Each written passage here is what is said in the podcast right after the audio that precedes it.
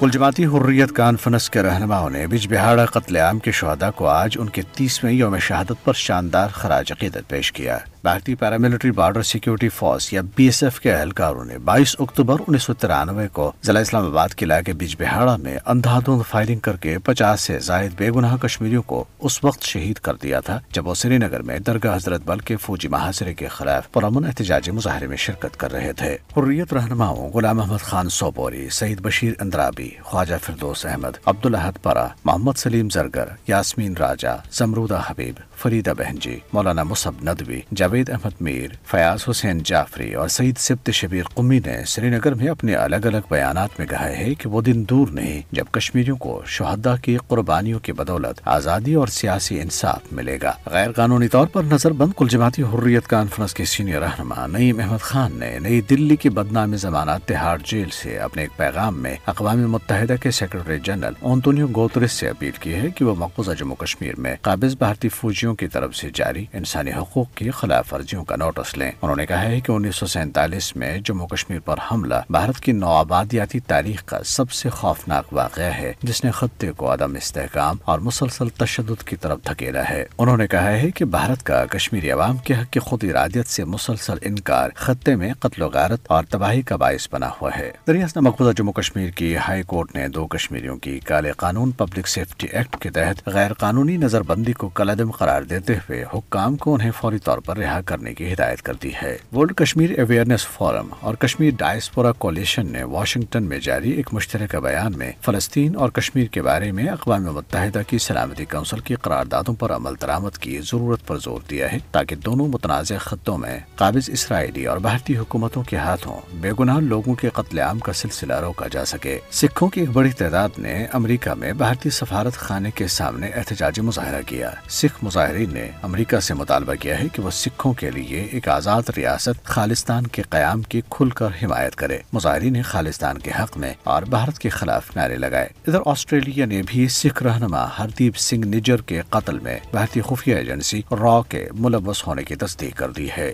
Australia کے intelligence کے سربراہ نے اے بی سی نیوز پر تہلکہ خیز انٹرویو میں انکشاف کیا ہے کہ کینیڈا کی جانب سے لگائے گئے الزامات بالکل درست ہیں۔